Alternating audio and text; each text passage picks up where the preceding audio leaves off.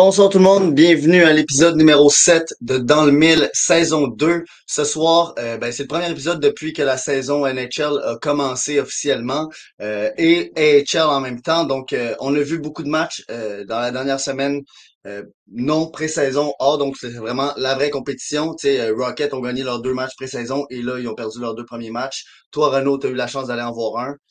by the way, salut. Salut, salut. écoute, la, la, la, la LNH, les HL rentrent dans leurs vraies activités. On a du vrai hockey. Euh, quelques surprises, quelques déceptions, comme tous les débuts de saison. Euh, et puis nous aussi, en fait, euh, maintenant, on rentre vraiment dans la viande, si on peut dire ça comme ça, de notre saison. donc, c'est-à-dire que c'est schedulé pour la semaine prochaine. On devrait avoir notre première invité, si tout se passe bien. On ne dit pas encore de nom, mais un bon invité que vous connaissez peut-être un petit peu. Ben, un petit, un petit, comment on dit, un indice. Un petit indice. Puis, euh, on a aussi un projet à vous euh, proposer, en fait, pour les quatre prochaines, euh, prochains épisodes, en fait. Ben, non, parce que la semaine prochaine, on le saute avec l'invité. Mais pour le mois de novembre, en fait, on va faire, en fait, 10 minutes de chaque podcast. Donc, quatre, quatre podcasts, 10 minutes chaque, donc pour un 40 minutes total. On fait un retour sur, en fait, tous les repêchages de 2018 jusqu'à 2022. Donc, un retour, ça veut dire aller regarder un petit peu qui a été pris où, euh, où est-ce que les joueurs sont rendus? Est-ce qu'il y en a qui ont complètement justement sorti de la Ligue, qui sont rendus en Europe déjà, tu sais, dans le draft 2018? Il y en a. Et puis, euh, tu sais, qui est-ce qui a été pris en sixième ronde, qui aurait dû sortir peut-être en deuxième, en première, tu sais, donc je vais vraiment regarder ça avec un petit peu de recul. Après, c'est sûr que pour celui de 2022, un petit peu moins, mais... Ouais, ben 2022, on va peut-être euh, on va, on va peut-être juste en parler très courtement, là, mais dans le sens que la plupart du temps, dans un draft, on va dire on attend quatre ans. Euh, fait que là, c'est sûr que, mettons, 2021, qui est le dernier qu'on va vraiment plus rentrer dans les détails, c'est sûr que c'est serré, mais c'est quand même le trois ans. Puis ce qui est intéressant avec le 2021, c'est l'aspect que, euh, tu sais, Renaud, tu m'en parlais plus tôt aujourd'hui, que justement, 2021, c'est la classe qui, techniquement, euh, tous ceux qui ont joué dans le junior, puis même quelques-uns NCAA, euh, devraient être en Amérique du Nord, soit dans la AHL ou dans la Ligue nationale. Donc, c'est là que ça va être intéressant de, de, de faire un retour. Tu sais, je, je sais que moi, j'en fais souvent juste, tu sais, on en fait souvent dans nos temps libres. C'est toujours cool de voir un peu comme, ah, ce gars-là est sorti là, puis là, il est rendu là. Fait que ça. va être un 10 minutes euh, à chaque épisode pour novembre. C'est ça. Puis pour la draft class de 2021, on s'en parle aussi un tout petit peu plus tard. Donc, peut-être donner un petit peu un, un preview de ce que ça va avoir l'air. Ça va être exactement la même chose, mais en fait, vraiment plus en depth. Genre, vraiment toutes les rondes regardées, là, tandis que tantôt, ça va être quelques joueurs de la première ronde. Euh, mais sinon, écoute, commençons avec une euh, nouvelle très rapide. Donc, c'est quand même drôle parce que la semaine passée, on avait, on parlait des Chicago Wolves et de Maxime Comtois euh, séparément. Donc, en fait, deux sujets séparés. Et puis, hier, je pense, on a appris que finalement, Maxime Comtois s'était entendu pour un contrat de un an avec les Chicago Wolves. Donc, nos deux sujets se réunissent. Bonne chance à Maxime cette saison. Je pense qu'on a tout dit ce qu'on avait à dire sur lui. Maintenant, à lui de nous montrer euh, si on avait raison ou on avait tort sur la glace. Mais tu sais, je suis vraiment, à, quelque part, je suis en désaccord avec le, fait que je sais pas ce qui s'est passé derrière, en mm. coulisses, mais le, le, fait que d'avoir une équipe école euh, dans une ligue de club école techniquement qui n'est pas affiliée à aucune équipe. Euh, on, peut, on peut voir les répercussions avec Robida, euh, les, les, les, joueurs des, des Hurricanes, mais bon, ben, ça peut donner l'opportunité un peu à être une équipe un peu secours pour des joueurs qui essayent de se reclasser, de, de, se redonner une, une, une chance. Une chance, tu de, façon de, se trouver. Ouais, ouais, exactement. Donc, tu sais, c'est bien pour ça. Fait que regarde. Puis ils doivent être bien, bien contents de voir. Maxime Comtois, un gars avec de l'expérience à l'NH. Puis... est-ce qu'ils vont gagner la coupe? Ça se pourrait. S'ils se remplissent de, de, joueurs justement sur la Ligue NHL euh, à voir, il y a quand même encore la, la, la règle qu'ils peuvent pas avoir euh, un certain nombre de vétérans qui, qui ont joué 100 games dans la Ligue nationale, si je comprends bien, là, ou même AHL, tout confondu. Mais, euh, mais ça pour dire que euh, garde, toi, ben, euh, tu descends à HL, c'est à toi de te prouver d'aller chercher un contrat l'année prochaine en Ligue nationale ou sinon ça devra être l'Europe. Euh, sinon, pour rentrer ça dans nos sujets plus de la semaine, on a le début de la saison du Canadien, mais on aimerait ça aussi avoir le temps de couvrir toute la Ligue. Donc, rentrons dedans. on va commencer par la partie pas le fun. Donc, en fait, la, les, nouvelles du début de saison qui sont pas excitantes, qui sont plates, notamment, je pense, la plus grosse, celle qui est sur le bout des lèvres de tout le monde, Dak, qui s'est blessé en fait la deuxième game, encore son genou. Euh, quelqu'un qui a eu des problèmes de blessure, puis c'est vraiment dommage parce que toute la pré-saison, il avait l'air vraiment potentiellement, il y, a, des matchs où ça a été lui le meilleur joueur sur la glace pour le Canadien. Puis c'est un gars qui avait vraiment un énorme impact, puis ça vraiment, ça aurait vraiment pu être une saison de blow-up pour lui. Tu déjà que sa saison passée était euh, excellente, ça aurait vraiment pu être sa chance de montrer que c'est le deuxième centre du Canadien pour maintenant, oui, mais pour le futur aussi. Puis maintenant, on n'a pas de nouvelles confirmées pour la longueur de la blessure, mais on sait que ça va être long. Puis, il y a certains rapports qui disent peut-être même toute la saison. Donc, j'en ai vu un qui dit qu'il reviendrait pour les séries. Est-ce que le Canadien va être en série? Est-ce qu'il va être en série sans Dak? En tout cas, sa saison est potentiellement terminée. Puis si elle n'est pas terminée, il va revenir pour la fin de la saison. Donc, c'est très, très décevant pour lui et pour nous en tant que fans du Canadien.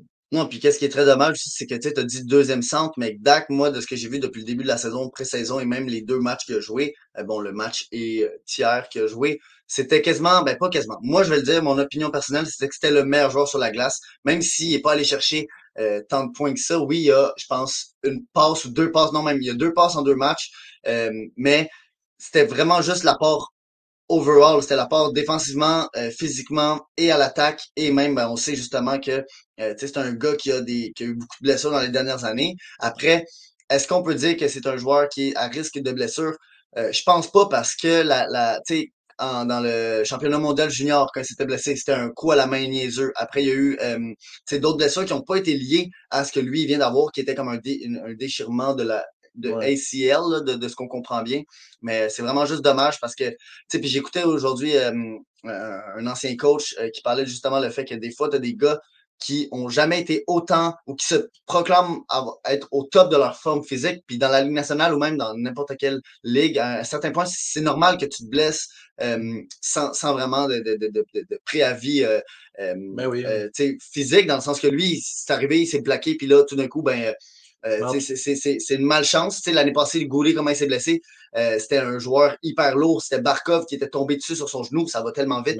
Donc, même s'il était au top de sa forme, il s'est blessé. Donc, à un moment donné, oui, être au top de sa forme, ça, ça, aide à ne pas se blesser à des moments euh, ou à des situations anodines. Mais là, c'était vraiment juste, bon, ben, c'est quand je dis un précédent de blessure, je veux vraiment dire plus que son développement a vraiment été heurté par des blessures, même si tout est non lié. Ça peut vraiment nuire à un joueur. Tu sais, veut pas un gars de 22 ans qui se fait couper une saison en ce moment, qui aurait pu être une grosse saison, ça pourrait nuire au long terme. Mais bon, euh, la saison prochaine, j'ai espoir qu'il revienne avec la même arme. Tu sais, c'est vraiment un gars qui a, il a dû se prouver la saison passée à Montréal, puis il l'a à l'intérieur, ce drive-là, il l'a montré. Fait c'est pas la fin de DAC du tout. C'est juste vraiment beaucoup de hockey perdu. Si je peux juste rajouter là-dessus, ce qui est dommage, là, c'est que tu sais, Dak est sur un contrat excellent en ce moment de 3,4 millions.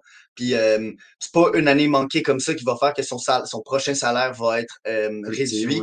Euh, parce que ça va encore lui laisser une dernière saison pour se prouver. Parce que même dès maintenant, si on devait le signer, ça serait beaucoup plus haut que ça.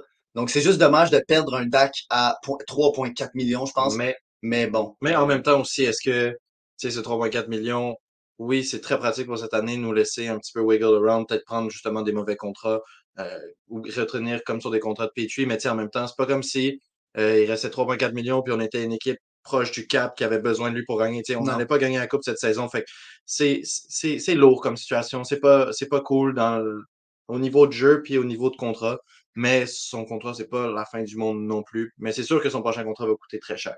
Mais parlant de, de précédentes blessures, euh, un qui s'est blessé en AHL, c'est Emil Heinemann, une commotion avec une, une, chute un peu étrange dans les ben, genoux. avec de c'est ça qui était. C'est vraiment étrange. Puis ce qui est dommage, parce que Heinemann, lui, quand il est arrivé en Amérique du Nord, euh, je pense que c'était l'année passée ou il y a deux ans même, quand il est arrivé, il avait pas joué un match parce que justement, il était en train de euh, revenir d'une blessure de commotion. Et là, une autre commotion, l'année passée aussi, il a été blessé. Donc ça, c'est peut-être que ça fait un peu plus peur juste par le fait que Heinemann, c'est pas encore imposé dans la Ligue nationale. Et là, c'était comme un peu son année où est-ce que euh, on se disait, OK, il a, eu, il a, vécu une très bonne fin de saison et série l'année passée, un très bon camp.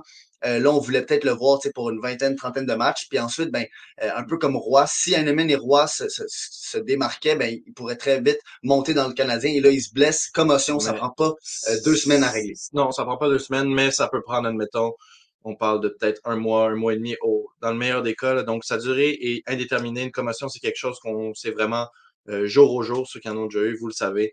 Euh, donc, écoutez, c'est sûr c'est une saison importante pour Heinemann, mais elle, elle est loin d'être finie. Donc, à voir, on lui souhaite un rétablissement rapide. Puis pour finir avec une nouvelle qui est euh, la meilleure des pires nouvelles, en tout cas, si je peux dire ça. Reinbacker aussi, lui, a eu euh, une blessure au genou, a été obligé de quitter un de ses matchs en Suisse. Euh, finalement, les nouvelles, aucune, aucune fissure, rien. En ce moment, c'est sûr que ça fait mal. mais de ce que j'avais lu, je pense que c'était deux à trois semaines son absence. Donc, vraiment quelque chose de négligeable, si je peux dire ça comme ça. son année est cruciale pour le développement, puis il va l'avoir. Tu sais. Deux, trois semaines. en début de saison surtout, ça n'a pas encore trop pété son rythme. C'est pas comme si ça arrivait dans les séries, mais dans un moment crucial de la saison. Donc, écoute, c'est la pire chose qui est arrivée au meilleur moment. Si... Ouais, quelque part, ouais. Puis là, regarde, euh, j'ai vu les deux matchs canadiens. Tu as vu les deux matchs canadiens. Euh, J'aimerais ça juste savoir de base un peu, c'est quoi tes impressions? Tu sais, peut-être euh, commencer avec euh, un joueur, puis après on renchérira, puis euh, on verra ben, s'il y en a d'autres qu'on veut parler. Là, mais... Moi, je, je, comme tu me dis, souvent, je suis, je, je suis bon pour être, comment on dit, non biaisé pour être euh, plus tranquille, en tout cas, par rapport à certains trucs. Donc, moi, c'est vraiment. J'aime bien regarder les deux premiers matchs. J'ai vu certaines choses, mais un peu comme la pré-saison, je l'ai rappelé plusieurs fois dans les podcasts, je veux pas trop m'emballer sur euh, deux matchs de saison plus une période qu'on a regardé tantôt. Mais euh, un joueur qui m'a beaucoup impressionné, c'est Slavkovski. là, c'est quelqu'un qui était vraiment très bon en support. Donc, il est arrivé, puis le rôle qu'on voyait qu'il essayait de faire un petit peu en préparatoire, il l'a fait à merveille.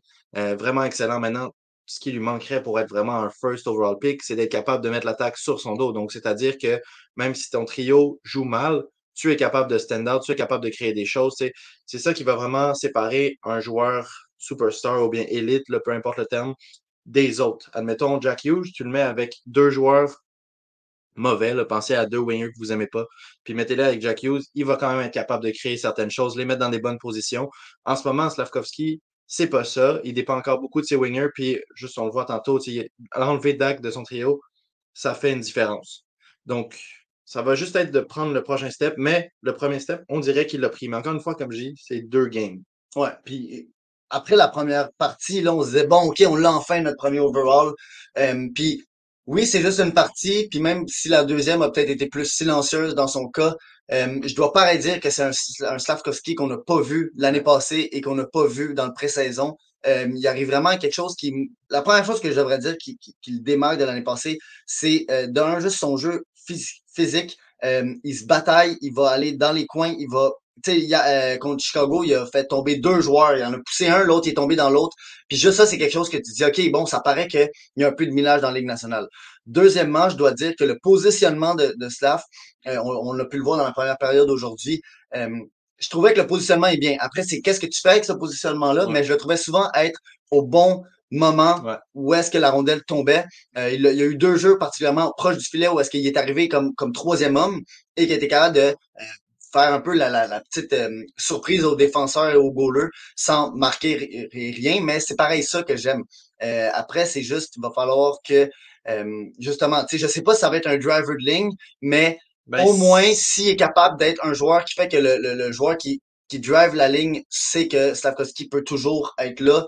Euh, c'est un peu ça, là, dans le sens que, euh, des, je, je me rappelle pas trop des, des, des, des, des, euh, des reports qu'il y avait eu avant le draft, mais c'est rare qu'un ailier va être celui qui drive une ligne, mais euh, ça, ça, va être juste à ça va être juste à, à, trouver une manière que, que ce gars-là soit capable de, d'avoir le pas le temps parce qu'il n'y en a pas dans la ligne nationale, mais d'avoir les, les, les se créer de l'espace. De, de, se créer de l'espace et de trouver son moment pour que ses, ses forces, qui est pourquoi on l'a repêché, soient capables d'être exploitées. Parce que là, à date, ce qui était vraiment le gros problème, c'est que justement, ses forces, on les voyait pas. Fait que, à un moment donné, ça marche pas. on parle, mettons, on pense à Alex Turcotte. Lui, ce qui est incroyable, c'est pourquoi il était repêché haut de même, c'est parce que quand il avait le temps et de l'espace, il était capable de faire euh, des folies, il était capable de produire énormément.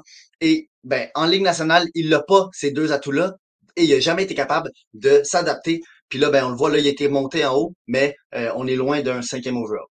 Ouais, bon, mais en, en ce moment, c'est ça, c'est plus le truc de comme si Slavkovski, admettons, prend son style de jeu qui est en ce moment, puis le rôle de support qui est en ce moment, certes, ça va être un joueur très utile, mais à la fin de la journée, on l'a pris first of all parce qu'on sait que c'est plus ça. Puis oui, un winger d'habitude peut pas driver une ligne, mais quand tu prends quelqu'un au premier overall, encore je reviens là-dessus, c'est parce que c'est pas un winger habituel aussi. Puis on l'a vu justement un peu à la Dvorsky au, euh, au, championnat mondial cette, euh, cette saison, faire un petit peu la même chose, être capable de prendre une équipe qui était un petit peu moins stack que, admettons, Team Canada, là, World Junior sont tout le temps remplis, prendre euh, la Slovaquie, puis être capable de vraiment driver, mettre toute l'offense sur son dos, puis justement, être un winger, mais carry euh, l'offense. Sinon, un autre joueur que moi j'ai trouvé, euh, j'ai bien aimé dans les deux premiers matchs, je pense qu'avec ses buts, ça a été, il a été vraiment difficile à rater.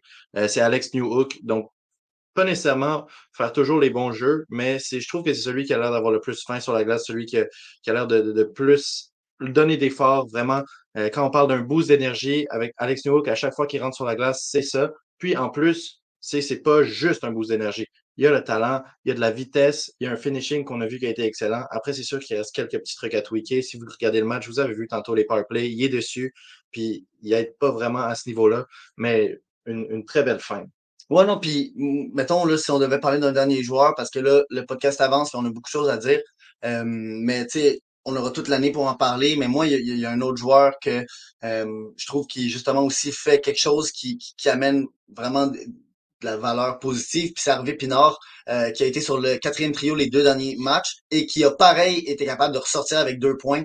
tu sais, l'espèce de petit chip-in qu'il avait fait.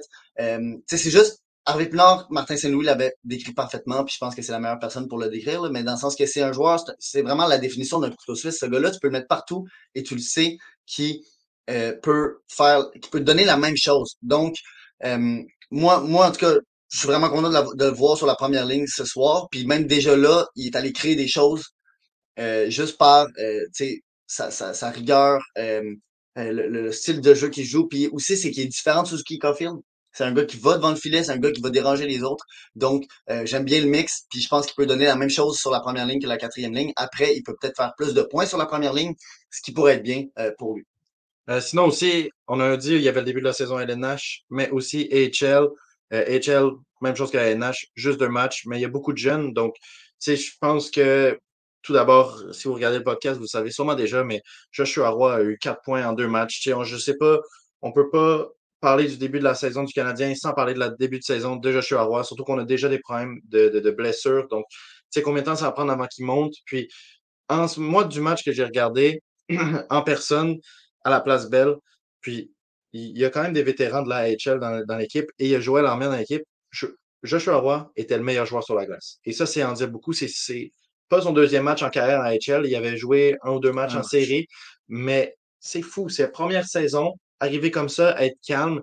Il a l'air mature. On dirait un joueur justement de 26-27 ans dans son prime sur la glace de la HL. C'est incroyable. Mais moi, j'ai vu les deux matchs euh, par vidéo ben, sur la télé.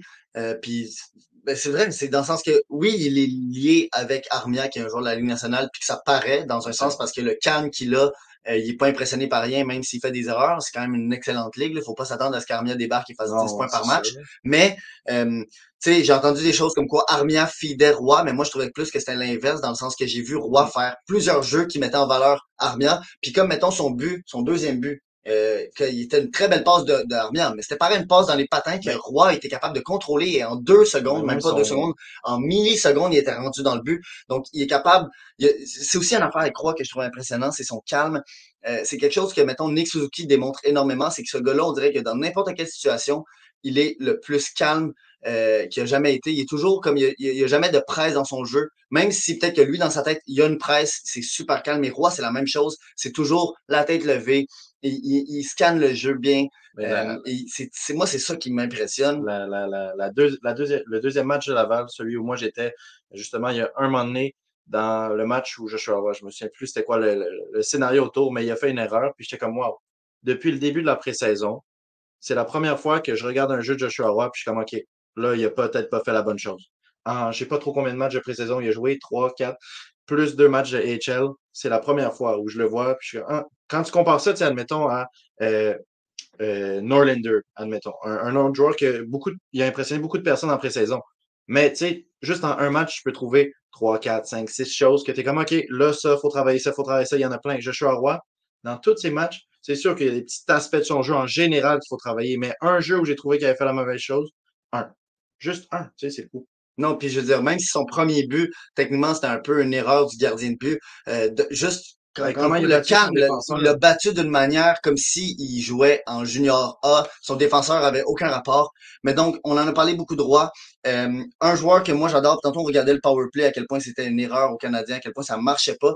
Puis on se demandait un peu, tu sais, les équipes, ils ont toutes, ben, les équipes qui sont, qui sont des bonnes équipes, ils ont toutes au moins un ou deux joueurs sur leur power play qui, qui est capable de euh, avoir l'intelligence de driver le play, d'amener quelque chose de spécial. Jeu, exactement, de, de rendre que le power play est une menace. Puis, tu on regardait, là, puis on était comme, ouais, Benson, ça a été cool de l'avoir pour ça. Puis après, moi, j'ai dit, ouais, mais il y a Farrell.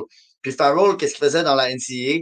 C'était ça, c'était justement il, il, a fait que Coronado a eu une saison incroyable parce qu'il était capable de faire euh, des jeux de, de foot. Puis on l'a vu dans la pré-saison, quand Farrell est mis avec des joueurs qui sont capables de suivre, euh, de, de, de, trouver les trous et tout, Farrell est capable de les set up d'une manière magnifique. Mais là, en ce moment, un gros problème, c'est que je trouve qu'il est un peu mis dans des lignes qui sont toujours un peu nébuleuses dans le sens que c'est pas le mettre dans le meilleur setting. Est-ce que c'est parce qu'ils veulent mettre Roy en premier dans le meilleur setting puis ensuite amener Farrell puis le, trouver ce trou-là. Est-ce que la blessure d'Animan va l'aider à avoir justement un meilleur trio?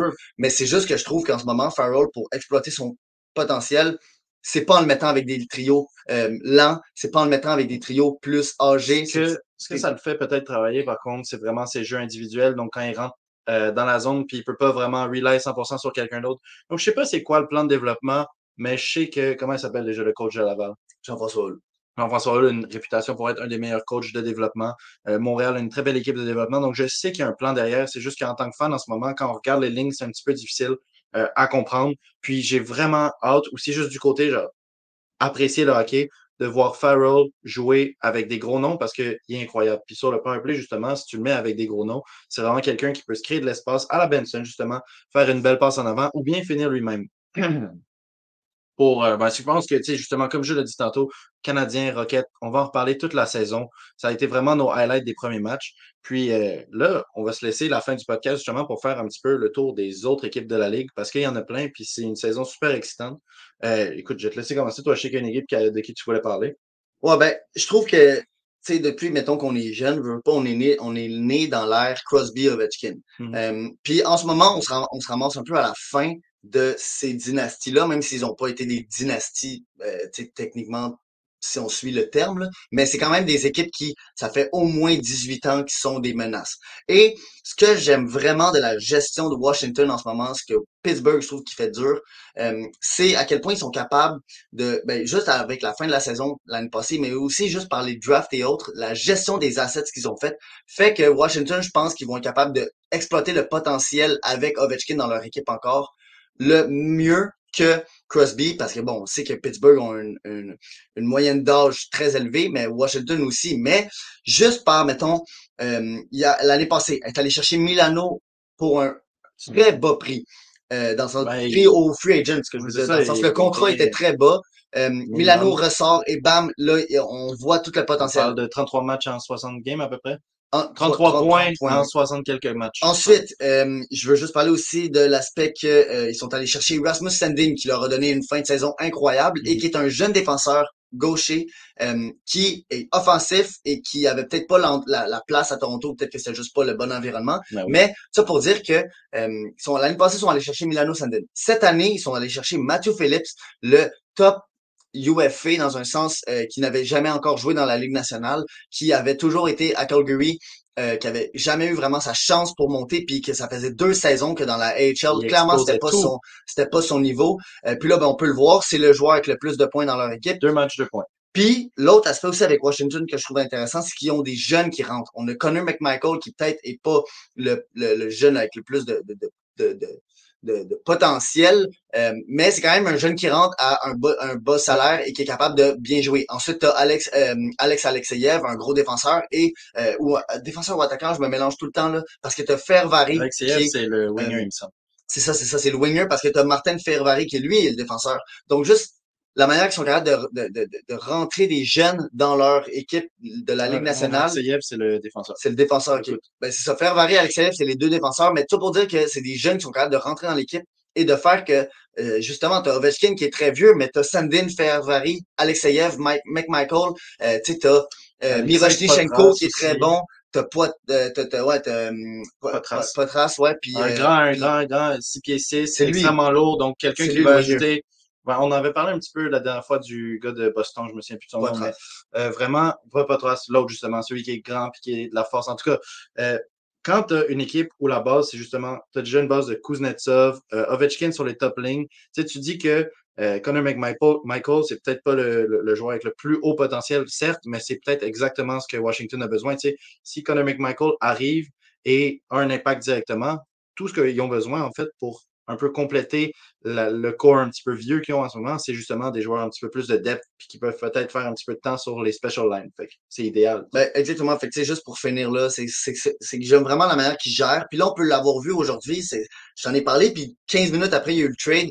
Euh, Vancouver qui a échangé avec Pittsburgh. Euh, ça a l'air des, des, changements mineurs, mais c'est quand même Vancouver a échangé leur défenseur Jack Radbone qui était dans la HL en ce moment. Mais Jack Radbone, faut pas oublier qu'à un certain moment, euh, c'est un quatrième round pick en 2017, mais c'est quand même un gars qui avait un certain potentiel et que les fans de Vancouver euh, attendaient et qui a jamais été capable de vraiment euh, euh, se, développer à la, dans la Ligue nationale. Et en échange, Pittsburgh a envoyé Mark Friedman. Donc, ce que j'aime de ce trade-là, quelque part, c'est justement c'est qu'ils sont allés chercher un potentiel, euh, un défenseur qui pourrait rentrer comme septième, sixième défenseur dans la Ligue nationale, puis peut-être avoir plus de liberté. c'est un défenseur offensif, donc ils ont déjà le temps et Carlson à voir si est-ce que c'est vraiment un bon fit. Mais ça pour dire que euh, je trouvais ça intéressant qu'il y ait ce trade-là aujourd'hui parce que justement, c'était quelque chose que je critiquais de leur décision, c'est qu'ils n'ont pas de jeunes. Puis ben, on l'a vu un peu avec Boston qui là, miraculeusement, il y a eu les Beecher et Poitras, mais c'est qu'à un moment donné, si tu n'as pas de jeunes qui rentrent, faut que tu trouves une manière d'aller chercher du monde. Puis au free agent, tu payes cher, puis en trade, ben, si tu n'as pas d'assets pour le futur, euh, c'est rare que des gens vont donner du salaire aussi. tu te retrouves avec justement aller chercher Eric Carlson, qui à la fin de la journée, beaucoup de personnes voulaient pour son style de jeu, mais que personne ne voulait prendre le contrat. Puis Pittsburgh, ben, ça retrouve que c'est leur, leur, option. Là, euh, sinon, on va parler d'un autre début de saison. Euh, peut-être pour les fans de Buffalo, un début de saison un tout petit peu plus euh, parce que, justement, c'est ça qui est fou avec ce que je vais vous dire. C'est que la saison, pas la saison passée, l'épisode passé, on, parlait, on vous parlait de Zachary Benson.